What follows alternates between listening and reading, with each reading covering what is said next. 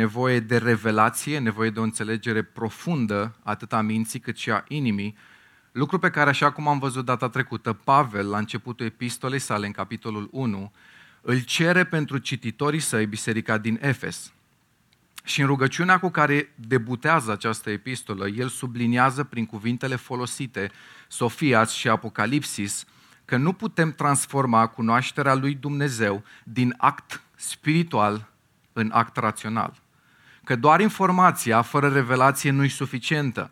Că doar o înțelegere mentală fără implicare spirituală a inimii nu ne va duce foarte departe în descoperirea cele mai faimoase, cele mai frumoase, cele mai glorioase și fascinante persoane din univers, Yeshua, Iisus Hristos.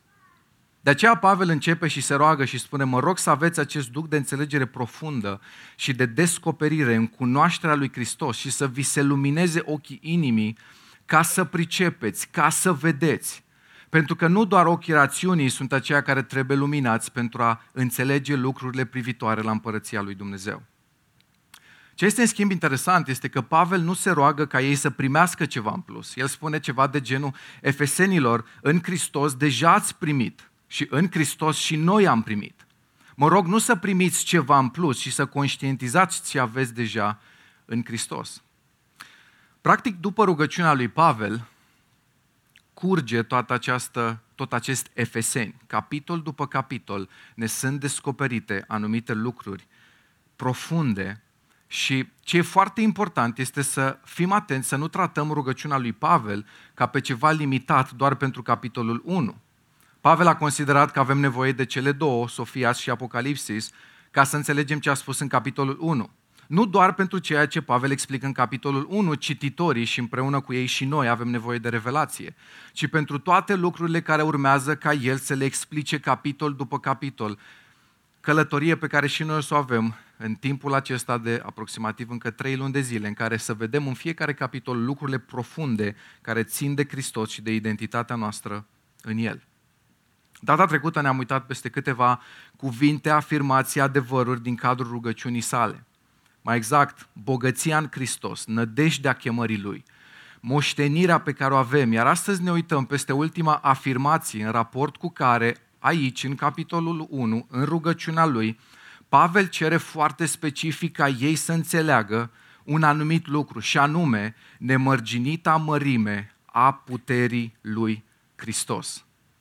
Acum, dacă aveți Biblia la voi, citiți împreună cu mine, dacă nu urmăriți ecranul, unde Pavel spune în felul următor, versetul 17, capitolul 1 din Efeseni, Mă rog ca Dumnezeul Domnului nostru Isus Hristos, Tatăl Slavei, să vă dea un duh de înțelepciune și de descoperire în cunoașterea Lui și să vă lumineze ochii inimii ca să pricepeți care este față de noi, credincioșii, atenție, nădejdea chemării Lui, bogăția slavei moștenirii Lui în sfinți, pe astea le-am discutat data trecută, de aceea am lăsat pe ecran doar a treia parte pe care o profundăm astăzi, și anume, mă rog să înțelegeți nemărginita mărime a puterii sale după lucrarea puterii tăriei Lui pe care a desfășurat-o în Hristos, prin faptul că l-a înviat din morți și l-a pus să șadă la dreapta sa, în locurile cerești, mai presus de orice domnie, de orice stăpânire, de orice putere, de orice dregătorie și de orice nume care se poate numi, nu numai în veacul acesta, și ci în cel viitor.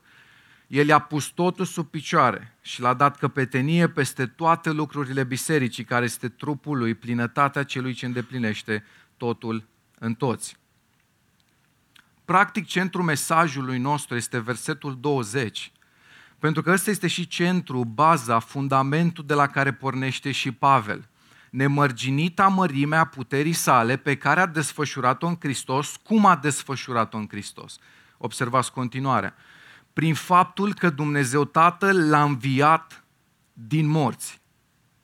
Adică ăsta e centru, de aceea sunt toate lucrurile pe care eu, Pavel, vi le-am spus posibile să aveți o nădejde vie, să ai o moștenire în Hristos, să fii răscumpărat, să vii fiu în El, să fii parte din familia Lui, să-L ai pe Hristos moștenire și Hristos să te considere pe tine moștenirea Lui. Toate astea, plus multe altele, zice Pavel, sunt posibile datorită învierii.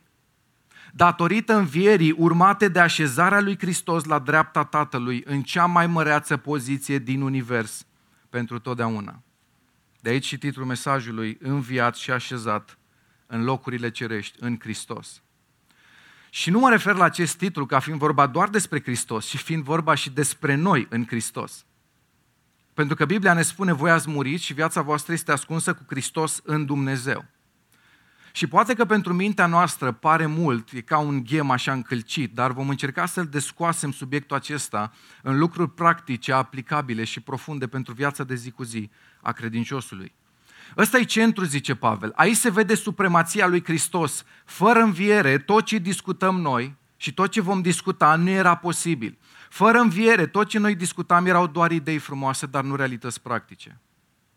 De aceea, dacă ar fi să rezum într-o fa- frază esența mesajului de astăzi, ar suna cam în felul următor. Identitatea în Hristos înseamnă să înțelegem nu doar cine suntem noi în El, dar și cine este El în noi nemărginita lui putere manifestată în înviere, dar atenție, manifestată și în credincios.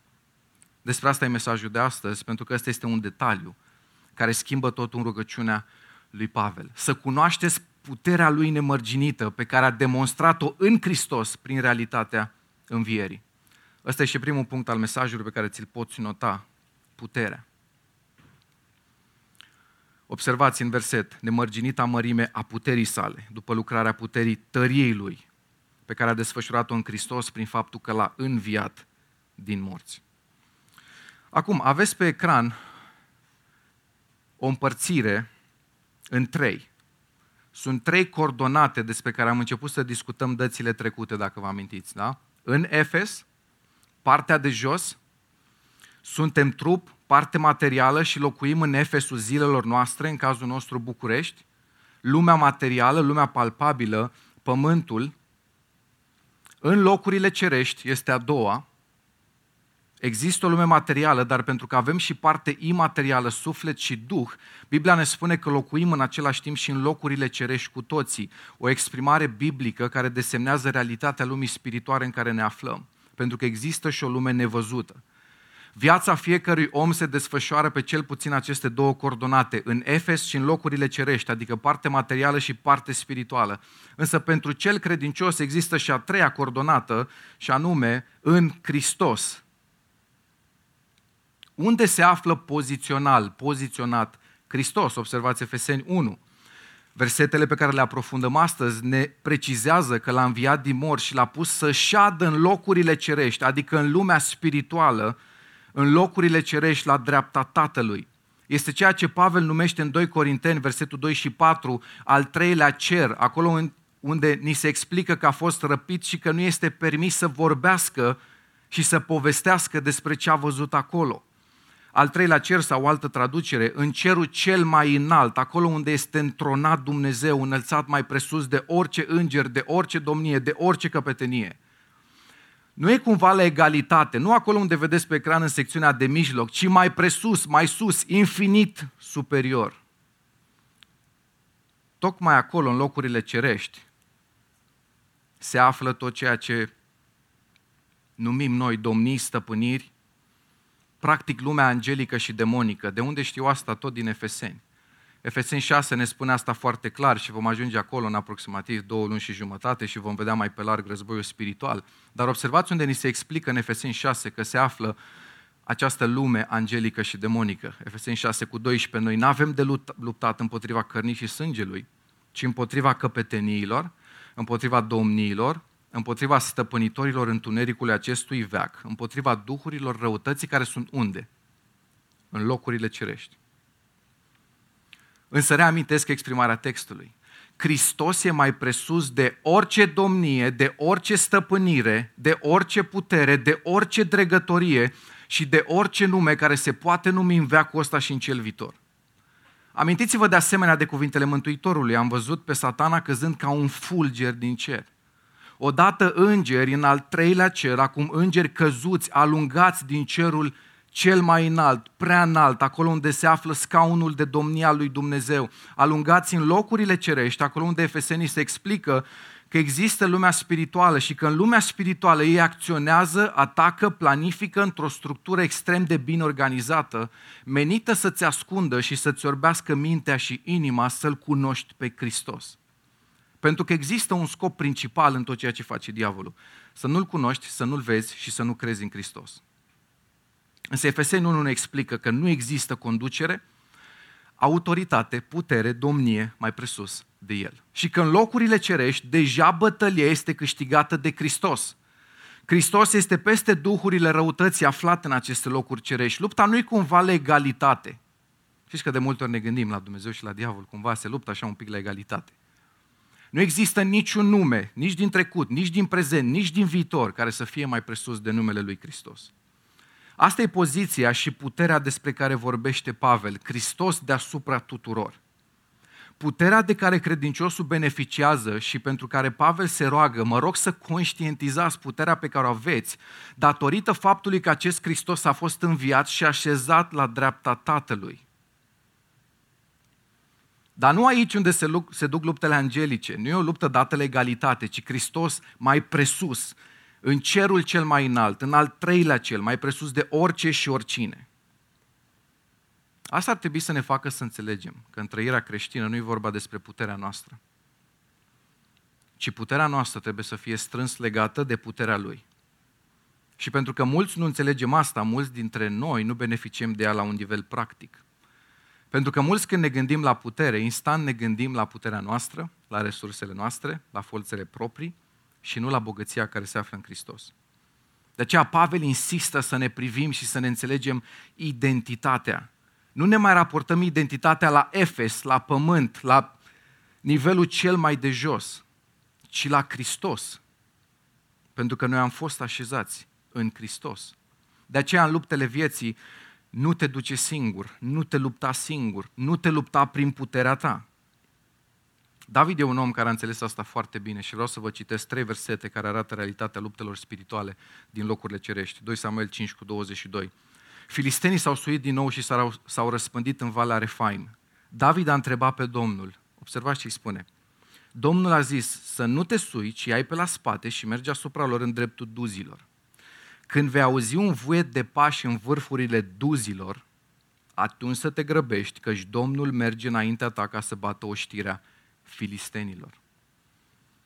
Cine era în dreptul duzilor? Despre ce e vorba? Despre ceva pământesc sau despre ceva spiritual? E vorba despre armata îngerilor Domnului care venea concomitent cu armata lui David în război. Dar observați cine pornesc primii armata Domnului pornește prima, pentru că întotdeauna când ești al lui Dumnezeu, El e în fruntea războaielor tale. Tu trebuie să aștepți, să ai credință. David știa că bătălia adevărată nu se dă pe frontul fizic, ci se dă pe planul spiritual. Și în multe bătălii importante, Israelul le-a pierdut cu Dumnezeu lângă ei, fiindcă n-au ascultat de ceea ce Domnul le spunea, fiindcă uneori și noi ne credem mai deștepți decât Dumnezeu și când facem asta, eșuăm.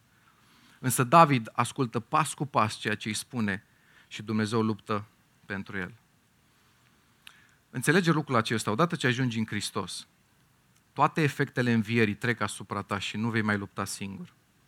Învierea lui Hristos este punctul forte care a înclinat balanța războiului spiritual, nu pentru o zi, nu pentru un veac, ci pentru veșnicie datorită învierii, eu și cu tine, cei care suntem în Hristos, putem beneficia de cea mai puternică forță existentă vreodată. Fiindcă ziua învierii lui Hristos a fost ziua înfrângerii lui Satan. 1 Ioan 3 cu 8 ni se spune, Fiul lui Dumnezeu s-a arătat să nimicească lucrările diavolului. Nu știu că v-ați gândit la asta, dar până la venirea lui Hristos, niciun rabin, niciun profet, niciun om al lui Dumnezeu n-a scos draci din oameni. Citiți Vechiul Testament. În cel mai bun caz exista o ameliorare, da? cum era la David și Saul atunci când cânta. Însă nimeni nu l-a atacat pe Satan direct în față. Însă prin moartea și învierea lui, Hristos a distrus mijloacele prin care diavolul deținea supremația asupra oamenilor. El deține supremația. Puterea lui la înviere a fost demonstrată, dar nu epuizată. Învierea lui nu e altceva decât lovitura fatală dată diavolului. 1 Corinteni 15 ne spune, în urmă va veni sfârșitul când El va da împărăția în mâinile lui Dumnezeu Tatăl după ce va fi nimicit orice domnie, orice stăpânire și orice putere. Că și trebuie ca El să împărățească până va pune pe toți vrășmașii săi sub picioarele sale. Vrășmașul cel din urmă care va fi nimicit va fi moartea. Asta e una din realitățile pe care trebuie să le înțelegem. Învierea e turnura bătăliei, dar nu încheierea războiului. El a fost așezat deja peste fiecare domnie, stăpânire, căpetenie, el are deja autoritate peste ele, dar atunci va veni ziua undeva în viitor când vor fi și nimicite definitiv. E o tensiune teologică pe care exact așa o numesc teologii, deja și nu încă. Deși e câștigată deja bătălia, războiul nu s-a sfârșit încă. Lupta încă continuă și cât noi trăim pe acest pământ, pământul zăcând în cel rău, Hristos da ne-a izbăvit prin înviere de condamnarea păcatului, dar noi încă trăim în această lume în prezența păcatului. Reține asta la cruce, diavolul și-a pierdut autoritatea, dar nu și-a pierdut puterea este numit chiar de Scriptură, Dumnezeu veacului acestuia și acționează asupra oamenilor prin puterea păcatului. Însă în viața credinciosului, realitatea supremației lui Hristos câștigată prin înviere este practică și de zi cu zi pentru credincios, pentru că Hristos e mai presus de orice autoritate spirituală. Asta ne spune Efeseni 1, textul nostru de astăzi. De ce spun că și-a pierdut autoritatea? Aduți aminte după înviere, Matei 28 cu 18, înainte să se înalțe la cer, Hristos spune foarte clar ucenicilor, toată autoritatea mi-a fost dată în cer și pe pământ. Plus asta afirmă Efeseni, că el e mai presus de orice autoritate, orice dregătorie spirituală. Și prin poziționarea lui Hristos la dreapta lui Dumnezeu și noi care suntem în Hristos beneficiem de puterea lui Hristos. Folosește această putere ca să nu mai trăiești pentru tine, pentru firea pământească. Folosește-o ca să nu mai trăiești ca un învins, ci trăiește ca un învingător. Priviți încă un text în care să realizăm realitatea luptei spirituale, a luptei din locurile cerești. Daniel 10, versetul 12. Haideți să citim împreună. El mi-a zis, Daniele, nu te teme de nimic, căci cuvintele tale au fost ascultate din cea din tâi zi când ți-ai pus inima ca să înțelegi și să te smerești înaintea Dumnezeului tău și tocmai din pricina cuvintelor tale vin eu acum. Dar atenție ce s-a întâmplat acolo. Căpetenia împărăției Persiei mi-a stat împotrivă 21 de zile, însă iată că Mihail, una din căpeteniile cele mai de seamă, mi-a venit în ajutor și am ieșit biruitor acolo. Observați această căpetenie spirituală, adică un înger din armata celui rău, avea și un teritoriu peste care avea stăpânire, peste care avea dominare, mai exact Persia, acolo unde Daniel se ruga. De aceea, dacă ești într-o situație dificilă, unde parcă tot în jurul tău, tot în viața ta e sub Persia, nu uita că dacă îl ai pe Dumnezeu, poți apela la El și la puterea Lui manifestată prin înviere. Nu uita ce scrie în Efeseni, mă rog să înțelegeți puterea învierii. Nemărginita puterea învierii. Atenție, față de noi credincioși. Mă rog să pricepeți cu ochii inimii învierea, nu doar să o înțelegeți rațional. De ce spune Pavel asta? Pentru că învierea înseamnă putere. O putere care ne-a fost descoperită nu doar într-o declarație, ci care s-a desfășurat în învierea lui Hristos. Pe care a desfășurat-o în Hristos? Prin faptul că l-a înviat din morți și l-a pus să șadă la dreapta sa. Vedeți, lumea și diavolul au arătat cea mai mare putere pe care au desfășurat-o. Puterea morții, când l-au țintuit pe Hristos pe cruce, apoi după ce diavolul și-a lăsat și a arătat puterea în cel mai înalt grad, Dumnezeu a manifestat mărimea puterii sale, învindu-L pe Hristos în poziția cea mai înaltă din univers, chiar la dreapta Lui. Hristos are un nume mai presus de orice nume. El este regele regilor și domnul domnilor. Mai mult, Hristos nu numai că este mai presus de orice putere, dar Biblia ne arată că orice rău va fi pus sub picioarele Lui. Și noi nu suntem chemați să credem că doar atunci vom vedea puterea Lui, în viitor, în timp ce în prezent să trăim ca niște învinși, ca niște înfrânți, ca niște oameni lipsiți de putere, ci în prezent să trăim ca biruitori pentru că Hristos a biruit. Războiul, da, nu s-a încheiat, dar lupta a fost deja câștigată la cruce. De aceea poți să-ți notezi al doilea adevăr. Vedem în text supremația lui Hristos în legătură cu toate puterile din univers, el a fost așezat mai presus de orice putere. În ceea ce privește răul, totul este pus sub picioarele lui. În legătură cu biserica, trupul său, el este cap și conduce în toate. Și acest privilegiu e al celor ce sunt în Hristos, să privească la el și să se lase conduși și îndrumați în toate lucrurile. Observați versetele 20-23, cuvântul cheie din pasajul acesta. Mai presus observă supremația lui Hristos prin exprimarea textului, mai presus, și este un cuvânt grecesc care se traduce în felul următor, cu mult mai presus de orice domnie, orice căpetenie, incomparabil mai presus. În engleză este greatly higher. Autoritatea lui Hristos supremă și învierea lui are efecte în viața celui ce crede în Hristos. Și de asta Pavel se roagă și spune, mă rog să pricepeți puterea sa față de voi credincioși, atenție, nu față de toată lumea. De ce spune Pavel asta? Deși ea este valabilă pentru toată lumea, are efecte doar în viața celui credincios, în viața celui ce crede în ea. Pentru că nu putem să nu credem și să nu ascultăm de adevăr și totuși să rămânem liberi față de păcat.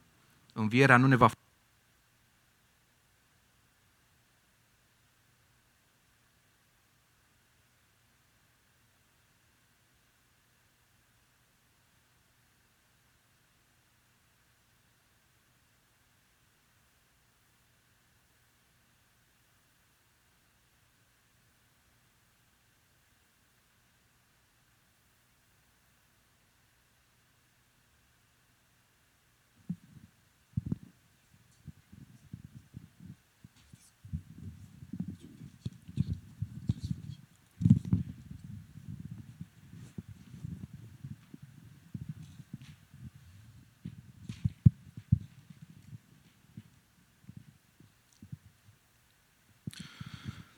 Omul stăpânit de Hristos este într-adevăr un om liber. Și da, noi avem tendința să redefinim poate conceptul de libertate. În fac ce vreau, când vreau, cum vreau. Însă realitatea este că nu facem ce vrem. Facem ceea ce inima noastră condusă de păcat ne spune să facem. Cu ani în urmă discutam cu cineva care fuma lângă mine și știindu-mi trecutul îmi spunea, măi, eu nu mai sunt, tu nu mai ești liber, tu nu mai poți să fumezi, nu mai am voie să fumez și că el e liber să o facă. Și i-am zis să se lase de fumat dacă tot e liber.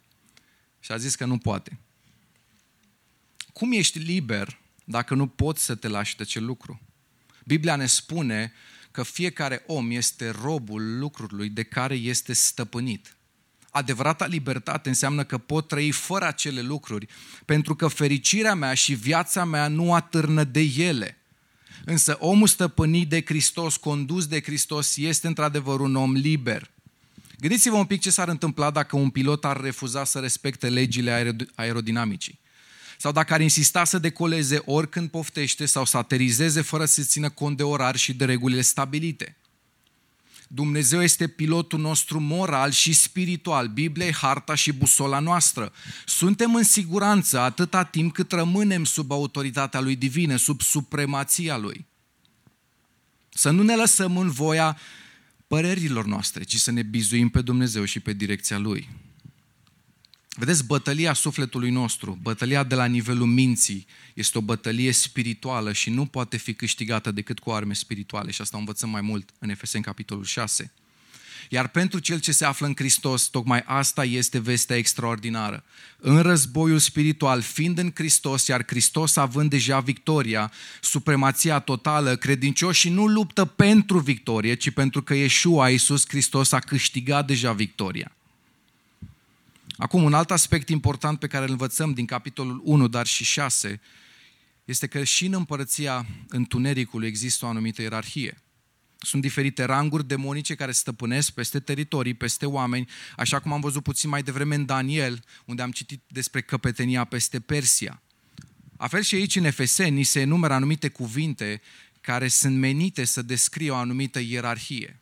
Căpetenie, dregătorie, stăpânire, putere și așa mai departe. Stăpânirea, autoritatea, puterea, domniile erau termeni evreiești consacrați pentru a descrie ființele îngerești care au un rang înalt în ierarhia cerească. Însă ce este important este că peste toate acestea, Hristos este înălțat și are autoritate. Însă ce este important să înțelegem, și aici pot să-ți notez punctul 3, există un război. Așa cum am văzut în locurile cerești, lupta e deja câștigată de Hristos. El este mai presus de, incomparabil mai presus, cu mult mai presus. Puterea lui e mai presus de orice putere. Observați exprimarea textului. Orice stăpânire, orice putere, orice dregătorie care se poate numi nu numai în veacul acesta, dar și în cel viitor. Acum, pentru că textul ne prezintă anumite principii legate de lumea spirituală, vrem să le suprapunem pe un eveniment relevant din Scriptură ca să vedem cum funcționează ele și mai practic. Și pentru asta o să vă citesc câteva versete din 2 Reși, capitolul 6 și întâi citim capitolul 15. Slujitorul omului lui Dumnezeu s-a sculat dis de dimineață și a ieșit. Și iată că o oaste înconjura cetatea cu cai și care. Și slujitorul a zis omului lui Dumnezeu, Ah, Domnul meu, cum vom face? Elisei și Gehazi, doi slujitori, sunt înconjurați, n-au nicio scăpare, n-au nicio soluție omenească și tocmai asta e ceea ce Gehazi subliniază aici în versetul afișat, în versetul 15. Cum vom face? Și întrebarea lui este una mai mult retorică. El nu întreabă cu sensul Elisei ce folosim, mitraliera sau lansatorul de rachete. El nu întreabă ce vom face de pe postura omului cu soluții multiple în fața problemei cu care se confruntau, ci el întreabă mai mult retoric. Ce vom face cu sensul Elisei? Nu avem ce să facem. Uită-te puțin în jurul cetății. Numără puțin Elisei pe geam și hai să numărăm și aici. Eu unu, tu doi. Fără arme, fără care, fără resurse să ducem un război, suntem într-o situație fără ieșire. De unde știu că întrebarea lui este una de pe postura omului înfrânt cu o situație disperată fără ieșire? Pentru că priviți exprimarea textului. Ah, Domnul meu! Acest cuvânt încercuit, m-am uitat inclusiv în ebraică și este un cuvânt care exprimă durerea într-un mod exclamator, care spune ceva de genul, suntem pierduți, nu avem nicio soluție. Însă tu, cel care ești în Hristos, trebuie să vezi realitatea dincolo de Efes, dincolo de lumea materială, dincolo de ce poți vedea cu ochii tăi, pentru că uneori vedem, dar vedem doar frânturi. Dumnezeu e cel care vede tablou întreg. Uneori vezi lupta din familia ta, greutatea slujirii, greutățile pe care le cari, însă nu vezi în viitor așa cum Dumnezeu o face. Poate că tu vezi doar greutățile, dar Dumnezeu vede un om în construcție. Și uneori ți se pare că nimic n-are sens din evenimentele prin care treci, însă Dumnezeu vede firul roșu care leagă acele evenimente și vede finalul lor, la sfârșitul cărora tu nu mai ești același și ești un om schimbat. Însă timpii aceștia sunt timp productiv sau destructiv în funcție de raportarea noastră la ei. Și cred că unul din cele mai triste lucruri este să ieșim din astfel de sezoane exact la fel. Observați, Elisei și Gehazi experimentau același eveniment, însă percepția lor asupra evenimentului a fost ce a făcut diferența. Gehazi și-a calculat situația în termenii propriei percepții. A numărat doi contra o mie și a zis șahmat, suntem fără nicio soluție. Elisei, în schimb, a privit dincolo de Efes, dincolo de lumea materială, de pământ.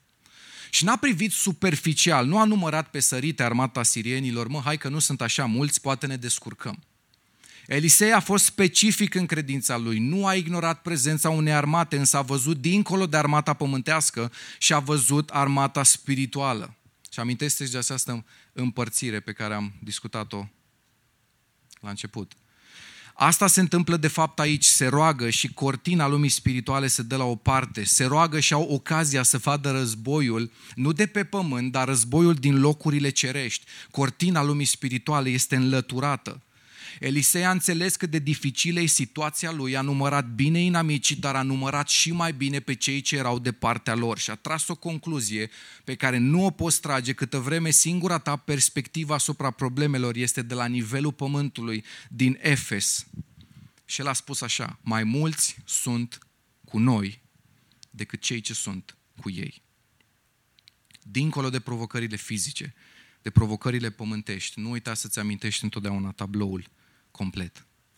Când tot ceea ce poți să vezi în viață e provocarea care stă în față, la fel ca și Gehazi, doar situația fără ieșire, doar lucru dificil peste care crezi că nu vei putea trece, privește dincolo de Efes, privește dincolo de pământ, la fel ca și Pavel, dincolo de lanțuri, dincolo de închisoare și amintește-ți mereu că atunci când armata pământească, problema pământească e în fața ta, Dumnezeu te însoțește cu armata lui spirituală care e deasupra ta. De asta beneficiezi tu care ești în Hristos. Ești tu conștient de asta în bătăliile vieții? Dacă ești al lui Hristos, asta nu sunt doar povești care să sune bine. De asta Pavel se roagă și spune, mă rog să conștientizați și să vă dea Dumnezeu un duh de revelație, să înțelegeți nemărginita mărimea puterii sale care vă plasează în modul acesta în Hristos. Dacă asta e realitatea, înțelege lucrul ăsta. Când Hristos intervine în ecuația problemei cu care tu te confrunți, ecuația respectivă, situația respectivă trebuie întotdeauna să se schimbe. Întotdeauna concluzia trebuie să fie una a credinței, oricât de negru ar părea scenariul tău. Încă un detaliu important. Ce se întâmplă aici cu câteva capitole în urmă? Regele Siriei vrea să-l prindă pe Elisei și îl urmărește până la cetatea aceasta numită Dotan. Regele trimite la Dotan cai, care de război și o armată, însă foarte interesant, știți când o trimite? Noaptea. Pentru că nu te poți întotdeauna pregăti pentru atacurile celui rău. Strategia lui este să te atace pe neașteptate. Cu cât te aștepți mai puțin, diavolul va căuta să te atace. În cazul lui Elisei și Gehazi, lucrul ăsta se întâmplă noaptea, nu la întâmplare se face această precizare. Și vă dați seama că n-au venit cumva urlând, trezirea că venim. Nu au venit făcând gălăgie, au venit în liniște până când au înconjurat cetatea. Asta ne spune versetul 14 și 15. Au ajuns noaptea și au înconjurat cetat. Slujitorul omului lui Dumnezeu s-a sculat dis de dimineață și a ieșit. Și iată că o oaste înconjura cetatea. Ți s-a întâmplat și ție, măcar o dată ca așa din zori, de la trezire să înceapă problemele. Abia ai deschis ochii și începi să le numeri. Sau poate vrei să-ți ieși tu un concediu și atunci se trezesc toate să spice în cap. Ai nevoie de odihnă, ești epuizat și dintr-o dată nu mai ai timp nici să fii obosit. Cred că Avram mi-a răspuns o dată la întrebarea dacă e obosit cu nu mai am timp. Strategia diavolului este să te atace pe neașteptate, tocmai ca să nu ai timp să te pregătești. Elisei și Gehazi s-au trezit, s-au uitat de jur împrejur, față, spate, stânga, dreapta, peste tot armată, care de război și oameni înarmați. Și sunt sigur că ai avut și tu parte de astfel de momente. Probleme neașteptate, certuri neașteptate, lupte neașteptate, poveri neașteptate, crize neașteptate. Reține asta, Efesul, pământul ăsta. Efesul întotdeauna se clatină, dar identitatea ta nu e dată de Efes. Tu nu mai ești un cetățean al Efesului dacă ești în Hristos.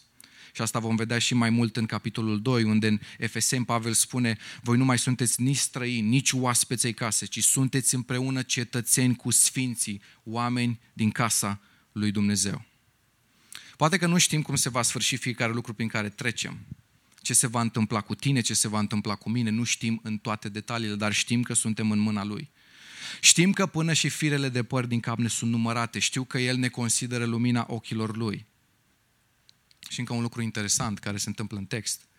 Unii dintre noi ne putem afla în anumite situații, în anumite atacuri spirituale, tocmai din cauza slujirii. Elisei s-a aflat în această situație după ce a dat sfaturi prețioase armatei israeliene. Elisei le spunea celor din Israel planurile celorlalți pentru că Dumnezeu le descoperea.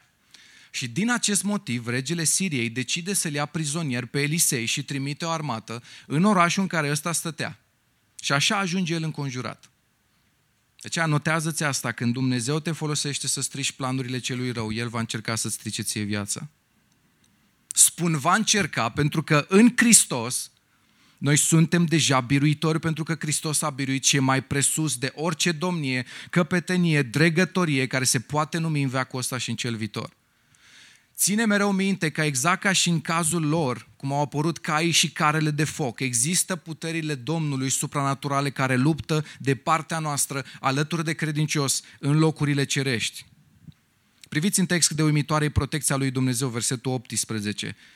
Sirienii s-au coborât la Elisei și el a făcut atunci următoarea rugăciune. Lovește rogute pe poporul acesta cu orbire și Domnul i-a lovit cu orbire după cuvântul lui Elisei. Dumnezeu nu doar că intervine în apărarea ta să te protejeze, dar contraatacă. Câți dintre voi sunteți conștienți că diavolul, dacă ar putea să facă în viața noastră, ar face cu mult mai multe? Însă avem de partea noastră pe cineva care e mai presus de orice dregătorie, de orice stăpânire și de orice putere, care ne protejează și ce îngăduie, îngăduie în măsura dorită de El. Însă dacă suntem sinceri, viața noastră nu constă doar în victorii. Câți ați realizat asta până acum? Hmm, mulți biruitori avem în sală. Destul de mulți. Există uneori tendința asta în biserici, să pozăm ca oameni mereu victorioși. Frate, cum ești? Unul din răspunsurile mele preferate de la foarte bine în sus. Sau, cu Domnul n-are cum să fie Alex decât extraordinar. Și poate că tu vii dintr-o săptămână grea, dintr-un faliment, dintr-o dezamăgire. Și ajungi să te întrebi, mă, dar chiar sunt singurul, adăugați voi? Viața noastră conține și astfel de momente. Însă avem un adevăr extraordinar în textul nostru și în această direcție și este ultimul punct al mesajului. Efeseni, capitolul 1, ultimele versete, apartenența noastră. Observați în textul nostru, în tot capitolul 1, versetul 1, către sfinții care sunt în Efes și credincioși în Hristos. Plural, nu singular, pentru că deși credința e personală, viața de credință e comunitară. Versetul 10, spre a-și uni iarăși într-unul în Hristos toate lucrurile, cele din ceruri și cele de pe pământ și nu doar atât, dar să-și unească un popor care să fie al lui. Versetul 15, despre dragostea voastră pentru toți, sfinții, din nou comunitatea, familia și versetele noastre de astăzi. El i-a pus totul sub picioare și a dat căpetenie peste toate lucrurile bisericii care este trupul lui. Plinătatea celui ce îndeplinește totul în toți. E imposibil să nu observi în tot capitolul 1 că identitatea în Hristos nu te separă de ceilalți, oferindu-ți o identitate privată, ci te aduce împreună cu alții din același trup al lui Hristos, oferindu-ți o identitate împreună. De aceea se vorbește despre cei răscumpărați, despre cei înfiați, care sunt aduși împreună în trupul lui. Și dacă tot am dat exemplu din doi regi, cu Elisei și Gehazi, hai să ne uităm cum se aplică asta în dreptul lor. Vedeți, în mijlocul războiului, în momentul în care văd locurile cerești, îl vedem pe Gehazi împărtășind un moment de înfrângere, de necredință cu Elisei. Și e foarte interesant că tocmai faptul că a împărtășit această înfrângere această frică a lui a transformat înfrângerea în biruință. Pentru că deși înfrângerile sunt parte din normalitatea vieții de credință, durata și modul în care tu le experimentezi ține și de tine. Gehazi este vulnerabil cu Elisei, își spune problema și problema lui e rezolvată. Faptul că treci prin probleme este normal, faptul că vrei să treci singur e anormal. Dar rugăciunea ne deschide ochii, dar de multe ori vulnerabilitatea e cea care facilitează vindecarea. Gehazi putea să nu spună nimic. Și Elisei să-l întrebe, cum ești Gehazi? Suntem de la foarte bine în sus.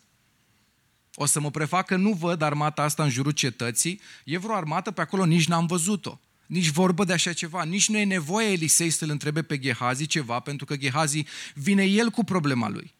Vine plin de teamă la Elisei și priviți atitudinea lui Elisei. Elisei este lângă el și nu îi spune, băi necredinciosule, tu vezi că suntem mai mulți noi? Băi, Gehazi, dar așa ușor te îndoiești de Domnul, bucură-te că e cu noi. La începutul vieții mele de credință, cred că după un an, eram într-o biserică și eram foarte, foarte trist. Și o persoană de acolo a pus așa o mână pe mine și a zis, bucură-te, frate! Vă dați seama ce m-am bucurat. E ca și cum ai, pune, ai spune unui bolnav de asp, de ce nu respiri mai mult aer? Uite cât aer e în jurul tău nu așa? Elisei nu ignoră că acest Gehazi are o problemă și nu o tratează superficial. Nu îi zice, încearcă să ai niște gânduri pozitive, nu te mai gândi la armată, lasă-o acolo, fă-te că nu vezi. Elisei îi oferă perspectiva lui Dumnezeu. Noi suntem mai mulți. Știu că tu nu poți vedea asta, de aceea hai să facem un lucru împreună, Gehazi, hai să ne rugăm. Versetul 17, Elisei s-a rugat și a zis, Doamne, deschide ochii să vadă. Ce să vadă? Lupta din locurile cerești. Interesant, nu-i pot schimba pe oameni. Transformarea oamenilor niciodată nu se află în mâna noastră. Elisei știe asta și duce problema în fața, în fața celui care poate să o și rezolve. Doamne, deschide-i ochii. Ești așezat într-un trup pentru că asta a făcut învierea. Ne-am fiat, dar nu doar într-un mod personal, ci ne-am frățit în familia lui ca să-i aparținem Ne-a așezat, nu doar pe tine, nu doar pe mine, nu doar pe unii, pe toți care suntem în Hristos. De aceea remediul în fața singurătății nu ceea ce noi gândim de multe ori. Lasă că mă descurc și singur, lasă că și așa nu sunt înțeles, mă izolez de oameni, lasă că e treaba lor cum gândesc oamenii, mă descurc și pe cont propriu. Renunță la victimizare și renunță la a-ți creiona această lume interioară în care tu ești singurul neînțeles, singurul atât de complex încât nimeni nu poate pătrunde acolo în lumea ta. Pentru că asta face diavolul ca să accentueze singurătatea. Ilie s-a simțit singur, ucenicii s-au simțit singuri și Dumnezeu, deși înțelege, nu aprobă concluziile lor nici măcar o singură dată. Nicăieri în Scriptură Dumnezeu nu vine în fața acestor oameni și spune, mă, ai dreptate, chiar e singur. Cel care a fost cu adevărat singur a fost Hristos. Isus a simțit singurătatea când a fost pus pe cruce, un moment plin de durere în care a simțit că Dumnezeu l-a abandonat.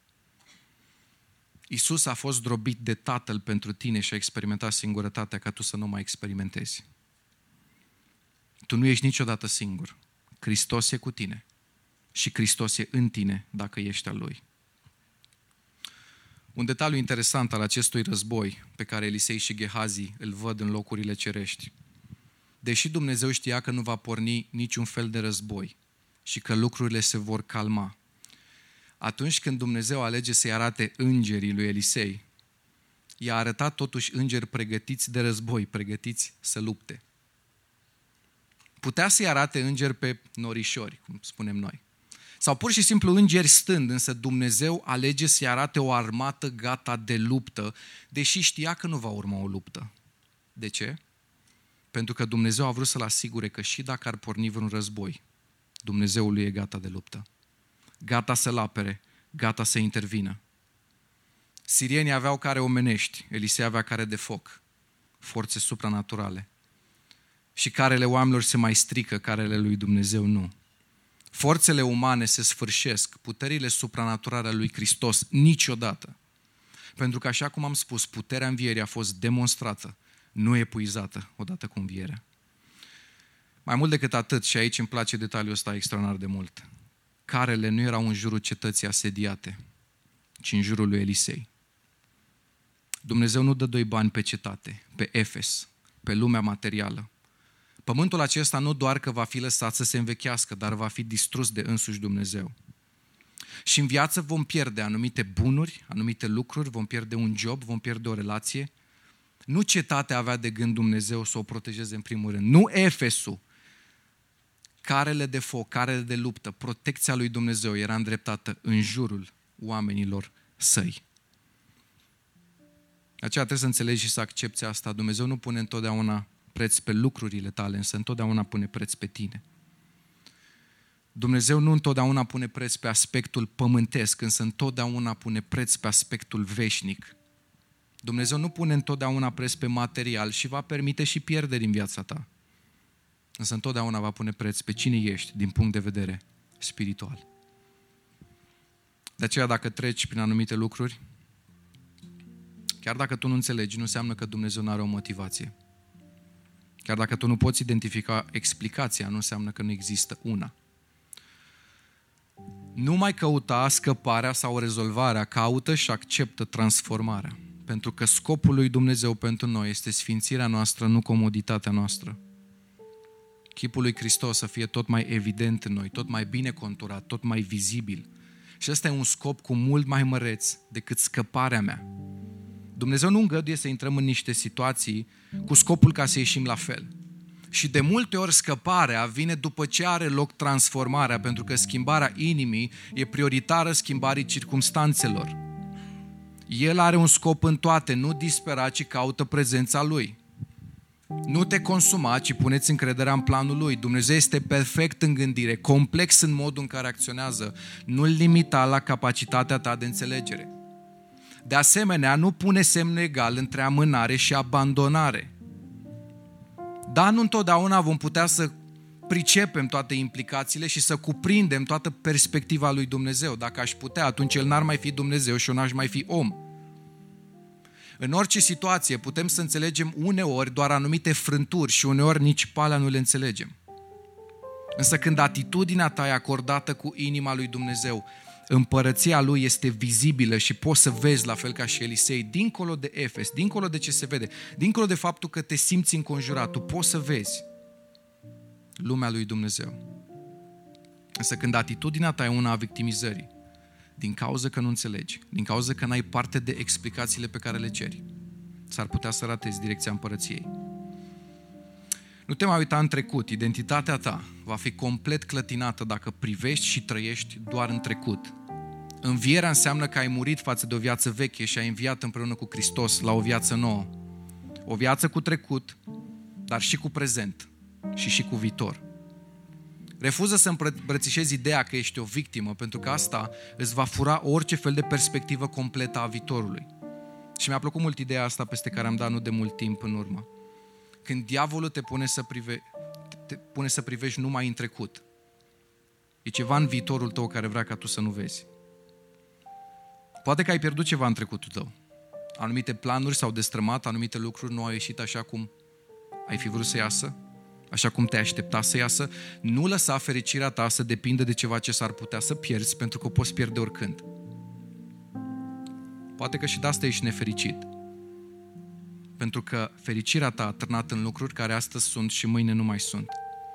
În vise, planuri, aspirații, idei, oameni, relații, slujiri, cariere, ce e în Efes, întotdeauna poți pierde. Și Dumnezeu întotdeauna va lucra, nu doar că va îngădui, dar va lucra împreună cu circumstanțele vieții, pe unele chiar El le va orchestra ca să pierzi lucrurile care îți fac rău. Chiar dacă vei experimenta tristețe, chiar dacă vei experimenta frustrare, reține asta, tristețea care te duce mai aproape de Dumnezeu e mai bună decât fericirea care te îndepărtează de El. Cu siguranță că multe nu fac sens. Cu siguranță că multe lucruri sunt neclare. Însă neascultarea are consecințe veșnice, în timp ce neînțelegerea doar temporare. Continuă să te încrezi în Hristos. Câți dintre voi ați văzut Chosen? Care este una dintre cele mai dese cuvinte pe care Hristos le spune? Sun. în curând. În curând. Într-o zi, expresia asta în curând va fi în final înlocuită cu s-a sfârșit. Și îmi doresc ca fiecare dintre noi să prindem ziua aceea știind pentru ce am trăit. Nu în sfârșit. Pe cruce Hristos n-a spus în sfârșit, s-a sfârșit, lucrare dusă până la capăt. E o diferență mare. Și vor fi elemente, lucruri în dreptul cărora vei trăi asta aici pe pământ însă vor fi altele care poate doar în veșnicie le vei vedea împlinite. Însă tocmai asta ne îndeamnă Pavel. Voi nu mai aparțineți pământului. Învierea schimbă total ecuația vieții voastre. Învierea vă dă o nouă identitate care nu mai ține de Efes, și ține de Hristos și de viața voastră ascunsă cu Dumnezeu. Ascunsă cu Hristos în Dumnezeu. Gândește-te în final la profunzimea realității pe care o trăiește cel ce se află în Hristos. Iubit, iertat, prețuit, răscumpărat și după fiecare mesaj vom adăuga lucrurile din cadrul textului nostru. Moștenitor, nădăjduitor, ales în Hristos, conștientizat, împuternicit, viu în Hristos, înviat, asigurat, biruitor, așezat în trupul Lui, parte din familia Lui, așezat în locurile cerești, pentru că nu doar Hristos a fost înviat, nu doar Hristos a fost așezat în locurile cerești, și noi împreună cu El. De aceea, dacă te uiți pe această împărțire, când te uiți la orice eveniment din viața ta, privindu-l din perspectiva Pământului, din perspectiva Efesului, îți garantez că niciodată concluzia ta nu va fi una a speranței și va fi una a descurajării, pentru că tot ce privim din perspectiva Pământului este limitat, este incomplet și ne fură orice fel de speranță. Însă când te uiți din perspectivă spirituală, vei avea o altă concluzie. Însă nu e suficient să-L privești din perspectiva spirituală în locurile cerești, dacă nu-L inclus și pe Hristos. Pentru că da, sunt mulți credincioși care privesc totul din perspectivă spirituală. Uneori exagerează chiar. Frate, eu toate le privesc spiritual. Nu-i suficient să-l privești din perspectiva Efesului, nu-i suficient să privești din perspectiva locurilor cerești, a lumii spirituale, însă când te uiți la evenimentul prin care treci privindu-l din perspectiva în Hristos, vei avea cu totul și cu totul altă concluzie. Ești cetățean al cerului, tu acolo locuiești și te uiți în jos la probleme. Viața ta e ascunsă cu Hristos în Dumnezeu. Gândește-te la tine ca fiind mort pentru că asta spune Pavel, nu mai trăiesc eu, ci Hristos trăiește în mine. Ia bogățiile din Hristos și trăiește pentru cer. Și asta nu înseamnă depersonalizare, ci îmbrăcare în identitatea pe care El ne-a dat-o. Trăind conștient de cine suntem în Cel ce a spus despre sine, eu sunt. Dacă Hristos e mai presus de orice dregătorie, de orice stăpânire, de orice putere, Lasă-l să fie și mai presus de aspirațiile tale, planurile tale. Iartă-mă că adaug și asta. Mofturile tale. Are variante mai bune decât tine, mai bune decât mine, mai bune decât noi toți. Tot ce avem noi de preț și nu se va clătina niciodată este ceea ce avem în Hristos. Tot ce avem în Efes. Și dacă vom privi la Efes, în lumea noastră, la tot ce e material, și nu căutăm ce avem sus, vom fi dezamăgiți. Gândește-te la Pavel. Din perspectiva Efesului, era un om care mai avea puțin de trăit. În închisoare pe finalul vieții și te uiți la el și parcă n-avea nicio problemă. Mă rog, zice, să vă dea Dumnezeu un duh de înțelegere, să înțelegeți ce aveți în Hristos. Pavel, dar nu vrei să ne rugăm pentru tine? Ești totuși în închisoare. Mai ai nevoie de tine. Mai sunt lucruri pe care le poți face. Însă perspectiva lui era în Hristos și modul în care Pavel vorbește despre moarte este în termenii de pentru mine aș vrea mai degrabă să mă mut împreună cu Hristos. Asta aș prefera dacă ar fi să aleg. Privește-ți evenimentul prin care treci din perspectiva lui Hristos, nu a Efesului. Pentru că tot ce privești din perspectiva Efesului îți va clătina identitatea de fiecare dată. Indiferent prin ce treci, dacă ești al lui Dumnezeu, tu niciodată nu vei lupta singur.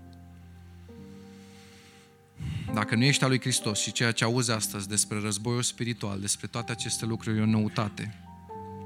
Începe de la ascultare și începe cu lucrurile pe care le știi. Dă-ți viața lui Hristos. Tot ce are Hristos pentru tine este cu mult mai bun decât ce ai gândit tu.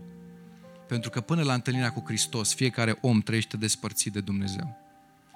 Însă Dumnezeu poate să schimbe lucrul ăsta azi, în dreptul tău. Și îmi place foarte mult o idee despre care am dat. Modul în care Dumnezeu schimbă. În Iosua 2, Rahab este numită prostituata Rahab. Însă în Matei 1, Rahab parte din genealogia lui Hristos. Pentru că Dumnezeu schimbă etichete și rescrie istorii. Și asta poate să facă și cu tine. Asta era ce se punea lângă numele ei. De fiecare dată în Vechiul Testament când citiți prostituata Rahab. Și fiecare om, până la întâlnirea cu Hristos, are o etichetă mai puțin plăcută sau mai puțin plăcută. Însă ce se întâmplă este că venirea lui Hristos în Matei 1 este că eticheta dispare și apartenența ei apare în familia lui Hristos. De aceea vă rog să ne ridicăm în momentele ce urmează.